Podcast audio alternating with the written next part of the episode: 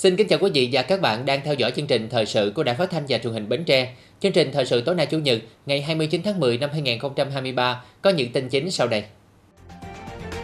Thủ tướng Chính phủ Phạm Minh Chính chủ trì hội nghị trực tuyến tổng kết công tác phòng chống dịch COVID-19 của Ban chỉ đạo quốc gia phòng chống dịch COVID-19 với các địa phương.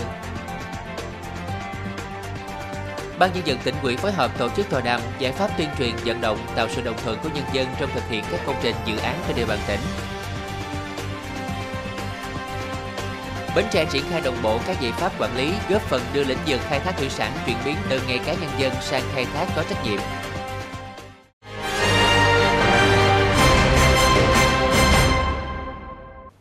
Thưa quý vị, sáng nay ngày 29 tháng 10, Thủ tướng Chính phủ Phạm Minh Chính chủ trì hội nghị trực tuyến tổng kết công tác phòng chống dịch COVID-19 của Ban chỉ đạo quốc gia phòng chống dịch COVID-19 với các địa phương.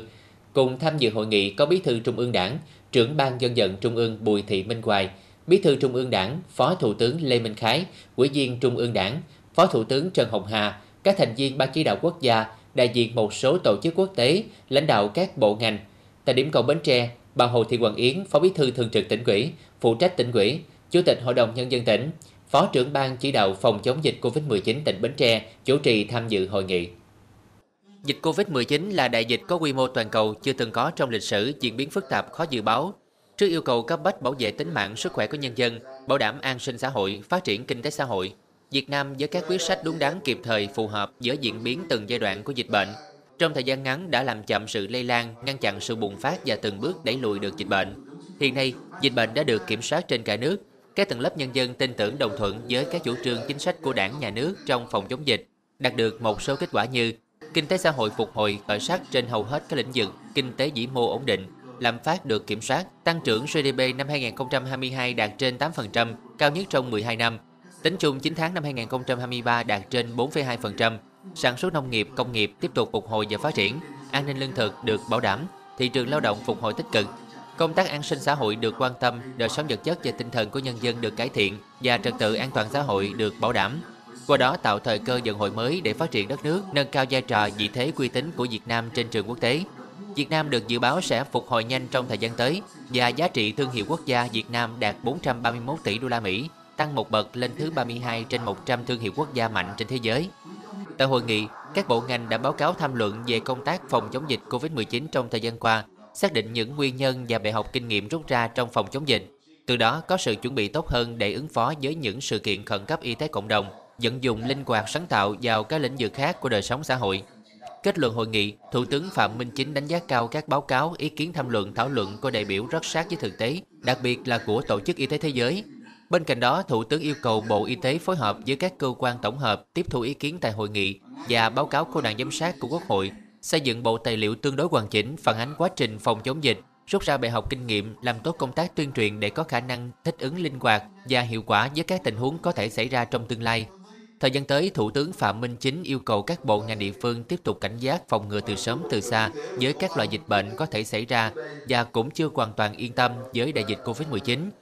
hoàn thiện thể chế chính sách và tập trung khắc phục các bất cập vướng mắc trong pháp luật hiện hành và tạo lập hệ thống khuôn khổ pháp lý đồng bộ đầy đủ, đáp ứng kịp thời yêu cầu phòng chống dịch trong mọi tình huống, chuẩn bị sẵn sàng các điều kiện cần thiết để ứng phó với các đại dịch có thể xảy ra. Các bộ ngành cấp quỹ chính quyền và địa phương tiếp tục phát huy tinh thần đoàn kết khắc phục hậu quả dịch bệnh, ổn định đời sống nhân dân, thực hiện nghiêm hiệu quả chỉ thị số 25 của Ban Bí thư về tiếp tục củng cố hoàn thiện và nâng cao chất lượng hoạt động y tế trong tình hình mới. Sau hơn 3 năm xảy ra đại dịch, Tổ chức Y tế Thế giới WHO xác nhận COVID-19 không còn là tình trạng khẩn cấp về sức khỏe cộng đồng gây quan ngại quốc tế. Tại thời điểm này, thế giới ghi nhận trên 695 triệu trường hợp mắc COVID-19 tại 231 quốc gia vùng lãnh thổ, trong đó có trên 6,9 triệu trường hợp tử vong. Thủ tướng Chính phủ Phạm Minh Chính vừa ký chỉ thị 27 về tiếp tục đẩy mạnh các giải pháp cải cách và nâng cao hiệu quả giải quyết thủ tục hành chính, cung cấp dịch vụ công phục vụ người dân doanh nghiệp. Thủ tướng yêu cầu trước ngày 15 tháng 12 năm 2023 hoàn thành việc kết nối kho quản lý dữ liệu điện tử của tổ chức cá nhân trên hệ thống thông tin giải quyết thủ tục hành chính cấp bộ, cấp tỉnh với kho quản lý dữ liệu điện tử của tổ chức cá nhân trên cổng dịch vụ công quốc gia nghiêm cấm việc yêu cầu người dân doanh nghiệp cung cấp thông tin giấy tờ, kết quả giải quyết thủ tục hành chính đã được số hóa hoặc chia sẻ từ các cơ sở dữ liệu quốc gia chuyên ngành theo đúng quy định. Vừa qua, Ban nhân dân tỉnh ủy phối hợp với quyền ủy Bình Đại tổ chức tòa đàm giải pháp tuyên truyền, vận động, tạo sự đồng thuận của nhân dân trong thực hiện các công trình, dự án trên địa bàn tỉnh. Trưởng ban nhân dân tỉnh ủy Bùi Văn Bia, Bí thư huyện ủy, Chủ tịch Ủy ban nhân dân huyện Bình Đại Nguyễn Văn Dũng chủ trì buổi tọa đàm. Hiện nay trên địa bàn tỉnh đã đang và sẽ triển khai nhiều công trình dự án phục vụ phát triển kinh tế xã hội, trong đó có 11 công trình dự án trọng điểm theo nghị quyết đại hội 11 Đảng bộ tỉnh. Hầu hết các công trình dự án đều được sự quan tâm đồng thuận ủng hộ của đại đa số nhân dân, nhất là dự án cầu Rạch Miễu 2, khu công nghiệp Phú Thuận, một số dự án đô thị điện gió ở các huyện. Tuy nhiên, quá trình triển khai thực hiện cũng gặp những khó khăn vướng mắt, đặc biệt là việc chưa đồng thuận thực hiện giải phóng mặt bằng của một số hộ dân đã làm ảnh hưởng đến tiến độ công trình. Tại buổi tọa đàm, các đại biểu đã tập trung thảo luận trao đổi sâu những kinh nghiệm giải pháp phát huy vai trò của mặt trận tổ quốc các tổ chức thành viên đảng viên nơi cư trú trong tuyên truyền vận động nhân dân đồng thuận giao mặt bằng thực hiện các công trình dự án trong thời gian qua. Công tác thông tin tuyên truyền trên các phương tiện thông tin đại chúng mạng xã hội, công tác kiểm tra giám sát kỷ luật của đảng đối với tổ chức đảng và đảng viên vi phạm trong thực hiện các công trình dự án, những khó khăn vướng mắt và bài học kinh nghiệm định hướng triển khai chủ trương trong công tác tuyên truyền, vận động cá biệt, một số vấn đề lưu ý trong công tác nắm dự báo tình hình, phối hợp tham mưu, đề xuất giải quyết các vấn đề phức tạp về an ninh trật tự liên quan đến triển khai các công trình dự án, qua đó rút ra những kinh nghiệm, đúc kết thành hệ thống quy trình, phương pháp, cách thức thực hiện đồng bộ hiệu quả nhằm áp dụng triển khai cho các dự án công trình đã đang và sẽ triển khai trên địa bàn tỉnh. Kết luận tại buổi tọa đàm, trưởng ban dân dân tỉnh ủy Bùi dân Bia cho rằng giải phóng mặt bằng có tầm quan trọng và ý nghĩa to lớn trong thu hút đầu tư, thúc đẩy phát triển kinh tế xã hội của tỉnh. Để kịp thời khắc phục những khó khăn vướng mắt trong giải phóng mặt bằng xây dựng các công trình dự án trong thời gian tới, trưởng ban dân dân tỉnh ủy đề nghị các cấp quỹ chính quyền mặt trận tổ quốc và các đoàn thể chính trị xã hội, các cấp quỹ đảng tiếp tục thực hiện tốt hơn nữa vai trò trách nhiệm trong tuyên truyền vận động nhân dân, thực hiện các chủ trương về giải phóng mặt bằng, phát huy quyền làm chủ của nhân dân, thực hiện tốt phương châm dân biết dân bàn, dân làm dân kiểm tra, dân giám sát, dân thụ hưởng,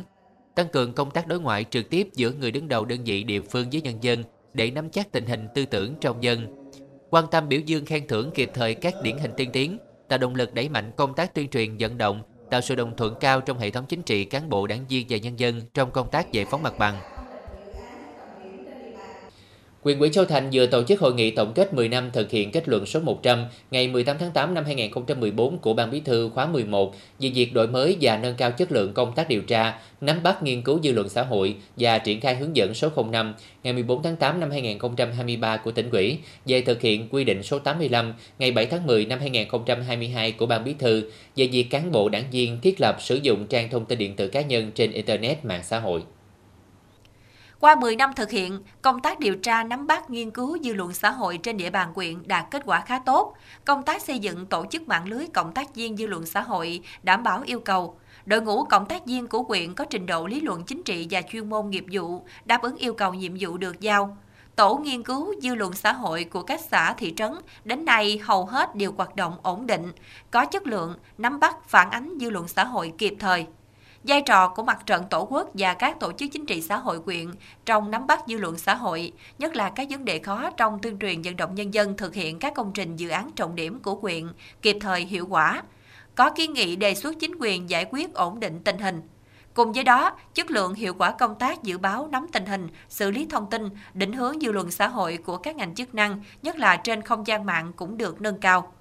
Bên cạnh kết quả đạt được, công tác nắm bắt và phản ánh tình hình dư luận trong cán bộ đảng viên và nhân dân có lúc có nơi chưa kịp thời, nhất là liên quan đến đạo đức lối sống của cán bộ đảng viên. Đối với các vấn đề được dư luận xã hội quan tâm, được tổng hợp. Tuy nhiên, việc giải quyết một số vụ việc còn chậm, chưa triệt để, như tình hình ô nhiễm môi trường, việc thi công các công trình trên địa bàn tiến độ chậm, tình hình khai thác các sông trái phép, dở hụi, Đối với hướng dẫn 05, các chi bộ triển khai đến đảng viên và cán bộ công chức viên chức của đơn vị nghiêm túc chặt chẽ, lập danh sách trang thông tin điện tử cá nhân của cán bộ đảng viên theo hướng dẫn.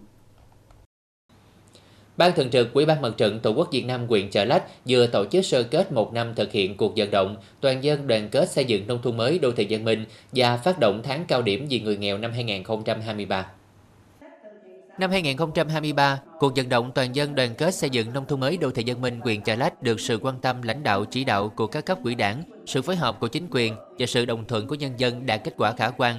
góp phần nâng cao đời sống vật chất và tinh thần của nhân dân, thúc đẩy kinh tế xã hội ngày càng phát triển. Đến nay, Quyện có 4 xã Hưng Khánh Trung B, Phú Sơn, Vĩnh Thành, Sơn Định đạt chuẩn nông thôn mới nâng cao. Hai xã Tân Thiện, Phú Phụng, chờ tỉnh xét công nhận xã nông thôn mới nâng cao. Chợ Lách đang tập trung xây dựng quyện nông thôn mới nâng cao. Trong năm, Mặt trận Tổ quốc các cấp phối hợp với các tổ chức thành viên, tổ chức tôn giáo vận động nguồn lực chăm lo cho người nghèo với tổng kinh phí trên 49,5 tỷ đồng. Trong đó, quỹ vì người nghèo là trên 2,9 tỷ đồng, thực hiện các hoạt động an sinh xã hội là trên 46,6 tỷ đồng. Qua phát động tháng cao điểm vì người nghèo năm 2023, quyện được 49 tổ chức cá nhân đăng ký ủng hộ với số tiền trên 47 tỷ đồng. Trong đó đăng ký ủng hộ quỹ vì người nghèo là trên 323 triệu đồng, đăng ký thực hiện an sinh xã hội là trên 46,7 tỷ đồng. Tại hội nghị, các tổ chức cá nhân ủng hộ 63,4 triệu đồng. Dịp này, Ủy ban nhân dân, Ủy ban Mặt trận Tổ quốc huyện biểu dương khen thưởng các tập thể cá nhân thực hiện tốt cuộc vận động toàn dân đoàn kết xây dựng nông thôn mới đô thị văn minh, có nhiều đóng góp cho quỹ vì người nghèo và chương trình an sinh xã hội năm 2023. Vừa qua, lãnh đạo Ủy ban nhân dân huyện Dòng Trơm đã có buổi làm việc với công ty cổ phần tập đoàn Dreamless về đề xuất đầu tư hai dự án tại xã Châu Bình. Tại buổi làm việc, đại diện công ty cổ phần tập đoàn Dreamless trình bày mong muốn được lãnh đạo quyện hỗ trợ đầu tư hai dự án tại ấp Bình Xuân, xã Châu Bình, gồm dự án làng sản xuất và bảo tàng vua nấm, thực hiện trồng nấm linh chi và một số loại nấm dược liệu. Dự án làng du lịch an dưỡng chăm sóc sức khỏe Kokoson Nhật Bản, thực hiện chăm sóc sức khỏe cho người cao tuổi theo tiêu chuẩn Nhật Bản. Qua nghe trình bày của Greenless, lãnh đạo quyện Dòng Trơm bày tỏ sự đồng tình, rất mong muốn dự án sớm được đầu tư, quyện đề xuất phía Greenless cần ra soát lại quy hoạch và hứa sẽ tạo mọi điều kiện thuận lợi để công ty triển khai tiếp các thủ tục pháp lý về đầu tư. Nhằm giúp các cụm trưởng quản lý vốn các địa phương nâng cao năng lực quản lý trong hoạt động quỹ thác cho vay vốn hộ nghèo và các đối tượng chính sách, Quỹ hỗ trợ phụ nữ phát triển kinh tế tỉnh Bến Tre đã tổ chức buổi tập huấn kỹ năng quản lý vốn và triển khai các gói sản phẩm ưu đãi của quỹ. Buổi tập huấn với sự tham dự của 96 chị là cụm trưởng của các xã của 8 huyện trên địa bàn tỉnh. Các nội dung tập huấn gồm quản lý vốn các chương trình dự án tài chính vi mô, triển khai các sản phẩm dai của Quỹ hỗ trợ phụ nữ phát triển kinh tế. Trong đó, báo cáo viên giới thiệu về vai trò cụm trưởng là người có uy tín hoặc chi hội trưởng, trưởng ấp được Hội Liên hiệp Phụ nữ cấp xã giới thiệu với chương trình dự án tài chính vi mô để quản lý vốn tại địa bàn đó. Ngoài ra, Tại buổi tập huấn, đại diện Quỹ hỗ trợ phụ nữ và phát triển kinh tế tỉnh còn giới thiệu về vị trí trong các cấp quản lý của quỹ, trách nhiệm quyền hạn và chế độ phúc lợi, vai trò cụm trưởng trong quy trình tín dụng, các kỹ năng quản lý tiền, phân biệt tiền giả và các kỹ năng về chuyển đổi số. Các đại biểu dự tập huấn cũng đã trao đổi thảo luận về những khó khăn vướng mắt và đề xuất giải pháp trong việc quản lý cho gia vốn trong thời gian tới. Đây là hoạt động của Quỹ hỗ trợ phụ nữ phát triển kinh tế trực thuộc Hội Liên hiệp Phụ nữ tỉnh Bến Tre nhằm giúp các cụm trưởng quản lý vốn tại địa phương nâng cao năng lực quản lý trong hoạt động quỹ thác cho vay vốn hộ nghèo và các đối tượng chính sách khác nhằm góp phần thực hiện hiệu quả công tác giảm nghèo của tỉnh. Nhờ tập trung triển khai quyết liệt đồng bộ các giải pháp trên ba phương diện quản lý gồm con tàu, đội tàu và hoạt động khai thác, nên lĩnh vực khai thác thủy sản ở Bến Tre đang dần chuyển biến từ nghề cá nhân dân sang khai thác có trách nhiệm. Đây cũng là mục tiêu của luật thủy sản năm 2017 nói chung chống khai thác thủy sản bất hợp pháp, không báo cáo và không theo quy định, gọi tắt là chống khai thác IUU nói riêng. Thực hiện các giải pháp chống khai thác IUU, đội tàu của tỉnh từng bước được cơ cấu lại. Chi cục Thủy sản Bến Tre đã phối hợp các địa phương ra soát xóa đăng ký theo quy định đối với tàu cá không còn tham gia khai thác, thực hiện chủ trương không đóng mới tàu lưới kéo, khai thác dùng gian bờ, kết hợp chuyển đổi nghề cho ngư dân, vận động ngư dân thực hiện thủ tục đăng kiểm, đề nghị cấp giấy phép khai thác thủy sản. Nếu như năm 2017, toàn tỉnh có khoảng 4.000 tàu khai thác thủy sản, trong đó khoảng 50% là tàu khai thác dùng lộng và gian bờ, 50% khai thác dùng khơi. Thì nay, sau khi cơ cấu lại, toàn tỉnh chỉ còn 2.765 tàu có đăng ký, trong đó tàu từ 15 mét trở lên là 2.033 tàu. Như vậy, đội tàu nhỏ khai thác gian bờ đã được kéo giảm. Chi cục Thủy sản đã cấp giấy phép khai thác thủy sản cho hơn 2.500 tàu, đạt gần 91% số tàu đăng ký. Cấp giấy chứng nhận an toàn kỹ thuật tàu cá cho 2.049 tàu, đạt tỷ lệ hơn 86% tàu thuộc diện đăng kiểm. Cấp giấy an toàn thực phẩm cho 1.845 tàu, đạt tỷ lệ 91%. Đặc biệt, hơn 2.000 tàu đã lắp đặt thiết bị giám sát hành trình, đạt hơn 98% theo quy định, đảm bảo 100% tàu cá hoạt động đều được gắn thiết bị, làm cơ sở để tỉnh thực hiện công tác giám sát hoạt động tàu cá và cũng là bước quan trọng để bảo vệ và phát triển nguồn lợi thủy sản. Trước đây chúng ta khai thác hoặc không quản lý được, à, khi mà giao cho thuyền trưởng đi thì chủ tàu cũng không biết là tàu đang hoạt động ở đâu đến khi mà bị bắt chúng ta mới biết là con tàu đó đã vi phạm vùng biển nước ngoài. Ví dụ như thế. Còn hiện nay khác hiện nay chúng ta quản lý rất là tốt. Tức là quản lý con tàu bằng giám sát hành trình. Tức là anh đi tàu khi rời khỏi bến, duy trì hoạt động thiết bị giám sát hành trình 24 24 đến khi tàu về bờ. Như vậy thì ngoài cái chuyện nhà nước quản lý được con tàu thì chủ tàu cũng biết được con tàu mình đang ở đâu. Vì vậy mà kéo giảm rất là tốt trong việc là tàu vi phạm vùng biển nước ngoài, tàu vượt ranh không còn cái, ngày càng được kéo giảm. À, đặc biệt là năm 2023 chúng ta kéo giảm đến giờ này chúng ta không có tàu vi phạm vùng biển nước ngoài bị bắt. À, đó là một trong những cái điều rất là tốt trong cái quản lý con tàu. Ngoài ra, Bến Tre cũng tổ chức thành lập tổ đội khai thác trên biển để các tàu giúp đỡ nhau trong quá trình khai thác đồng thời cùng nhau bảo vệ chủ quyền biển đảo của Việt Nam, góp phần phát triển ngành khai thác thủy sản ngày càng bền vững. Có thể nói, công tác chống khai thác IUU đối với nội dung quản lý tàu cá đã cơ bản đạt các mục tiêu cụ thể mà tỉnh đề ra. Tàu cá hoạt động hợp pháp, có báo cáo và tuân thủ các quy định. Chủ trương của chính phủ cũng như là của tỉnh, cái chuyện thực hiện à, chống khai thác bất hợp pháp là thực hiện lâu dài xuyên suốt không có thể là chỉ không phải chỉ nhằm mục đích à, là tháo gỡ thế vàng mà mục đích là chúng ta làm sao cho phát triển cái nghề thủy sản chúng ta ổn định và bền vững à, đem lại cái cái cái nguồn thu nhập ổn định cho ngư dân. Ở vì vậy mà chúng ta còn mấy cái vấn đề mà chúng ta còn phải tập trung quyết liệt từ đây sắp tới thời gian tới. Thứ nhất là cái tỷ lệ à, năm một trăm phần trăm tỷ lệ đăng ký đăng kiểm gia hạn giấy phép khai thác đăng cái này là, là duy trì hoạt động thiết bị giám sát hành trình cho tàu trước khi ờ, rời cập cảng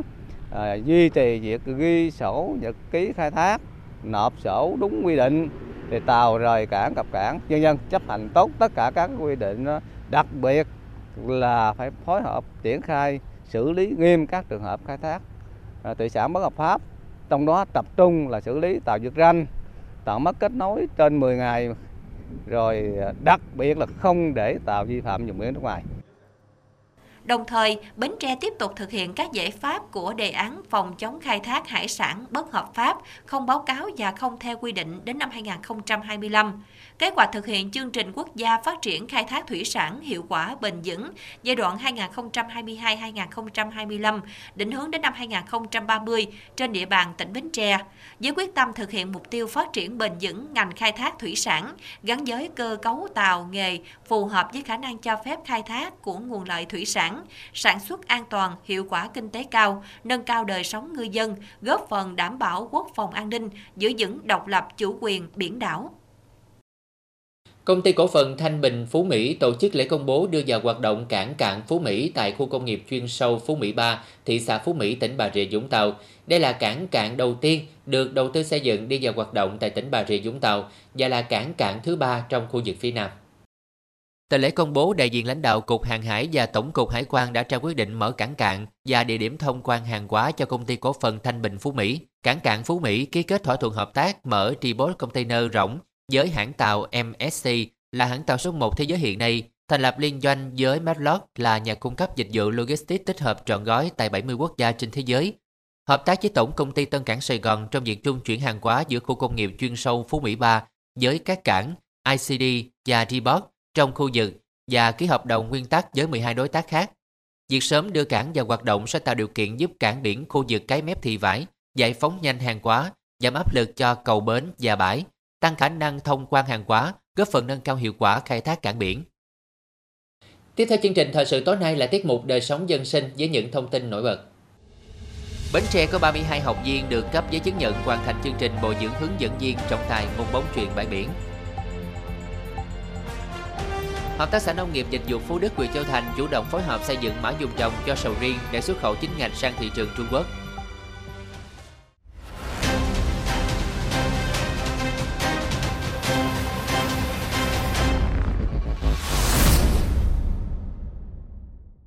Tối qua, Bộ Ngoại giao phối hợp với Bộ Dân hóa Thể thao và Du lịch, Viện Nghiên cứu Phát triển Văn hóa, Ngôn ngữ và Giáo dục đã tổ chức liên quan dân ca Việt Nam Nhật Bản và lễ trao giải cuộc thi dân ca Việt Nhật 2023.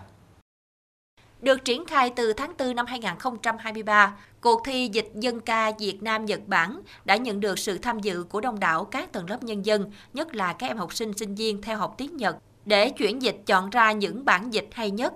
Bài dân ca Việt Nam Bèo dạt mây trôi được dịch sang tiếng Nhật và bài dân ca Nhật Bản Sakura được dịch sang tiếng Việt Nam được đánh giá là hay nhất.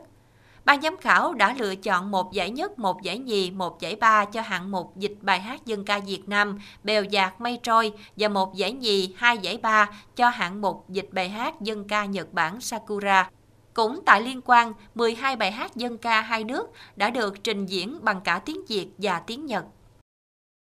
Sau 5 ngày học tập lý thuyết và thực hành, ngày 29 tháng 10, ban tổ chức lớp bồi dưỡng hướng dẫn viên trọng tài môn bóng chuyền bãi biển tỉnh Bến Tre năm 2023 đã tổ chức bế giảng và cấp chứng nhận cho học viên.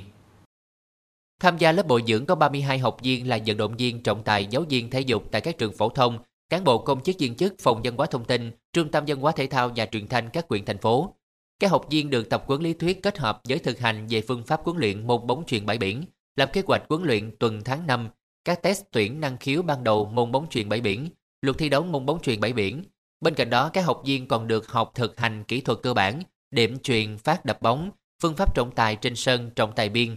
Kết thúc lớp bồi dưỡng, có 100% học viên hoàn thành và được cấp chứng nhận. Theo đánh giá của ban tổ chức lớp, các học viên thể hiện tinh thần học tập tốt, đảm bảo nội quy lớp học, tiếp thu tốt kiến thức về bóng chuyền bãi biển và thực hiện công tác tổ chức giải cũng như điều hành tốt trận đấu bóng chuyền bãi biển được biết Bến Tre phát triển môn bóng chuyền bãi biển với tên gọi bóng chuyền bãi cát, được đưa vào chương trình thi đấu các giải hàng năm và đại hội thể dục thể thao với lực lượng chủ yếu là các vận động viên bóng chuyền trong nhà. Qua lớp bồi dưỡng này nhằm phát triển môn bóng chuyền bãi biển bài bản khoa học đúng kỹ thuật, đồng thời tuyển chọn vận động viên năng khiếu, qua đó góp phần phát triển môn bóng chuyền theo định hướng phát triển thể dục thể thao của Ủy ban nhân dân tỉnh.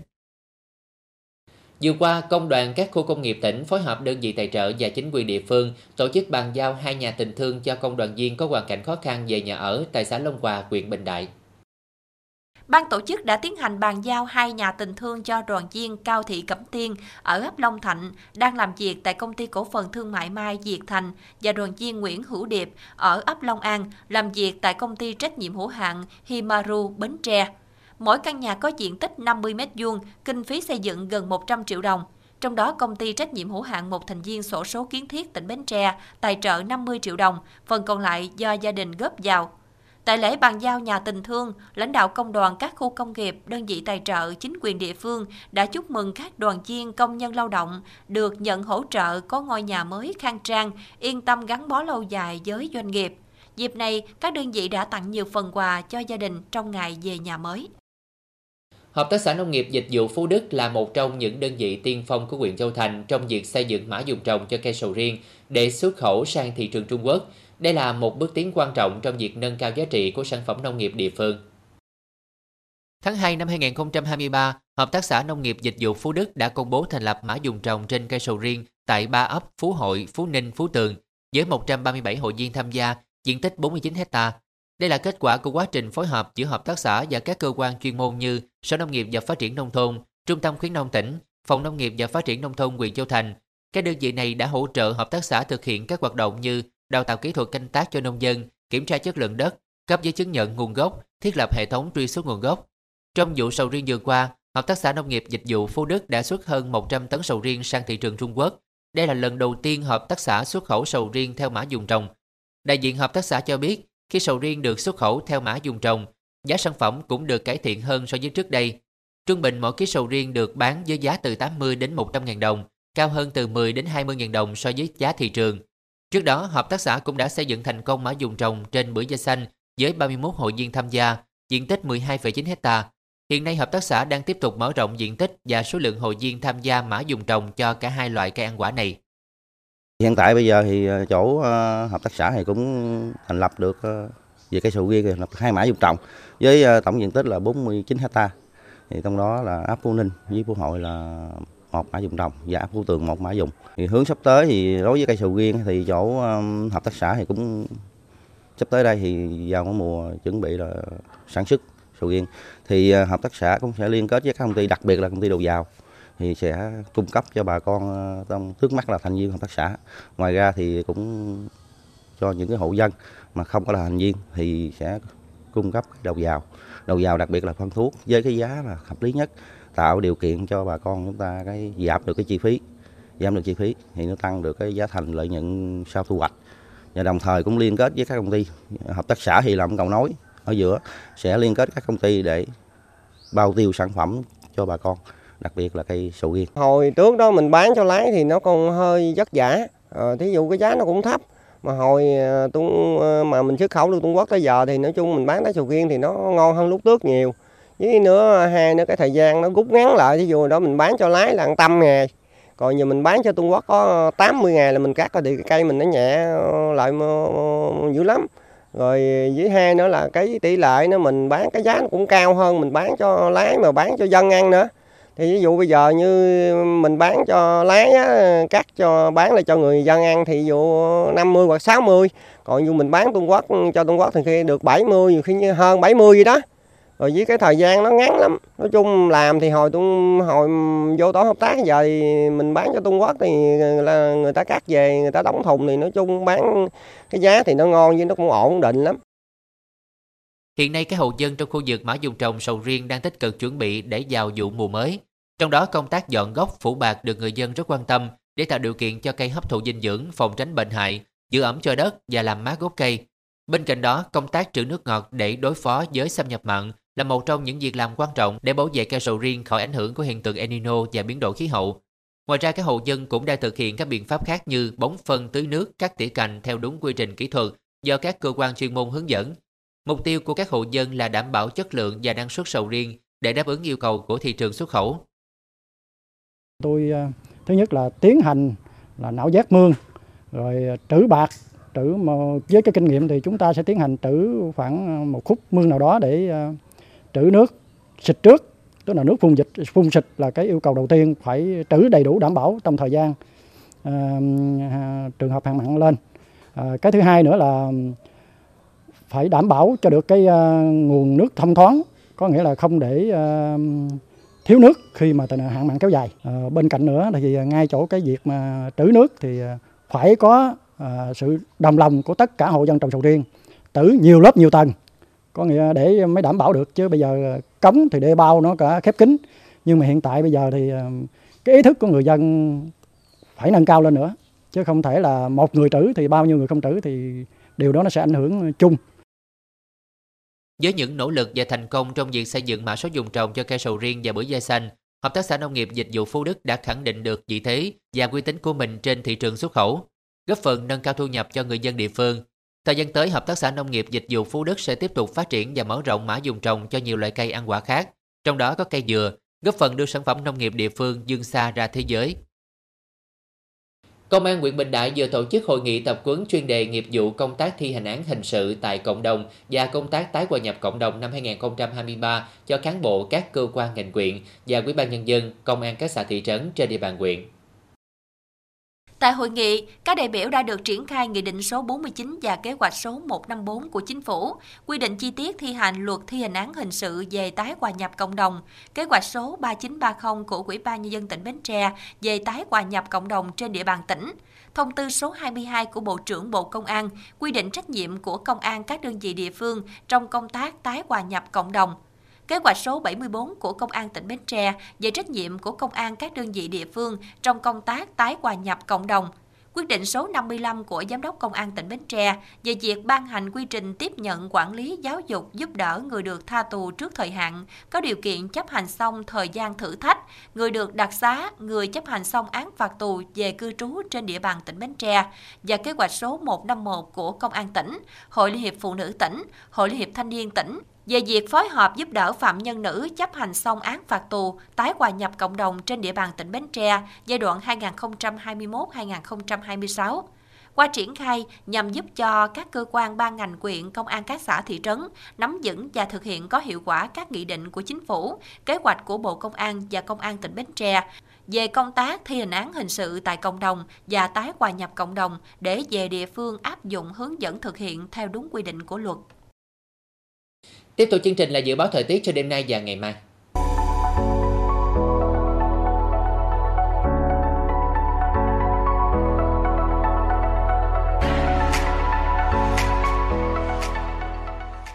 Đến đây chúng tôi xin kết thúc chương trình thời sự buổi tối trên sóng truyền hình Bến Tre. Cảm ơn quý vị đã quan tâm theo dõi. Thân ái, chào tạm biệt.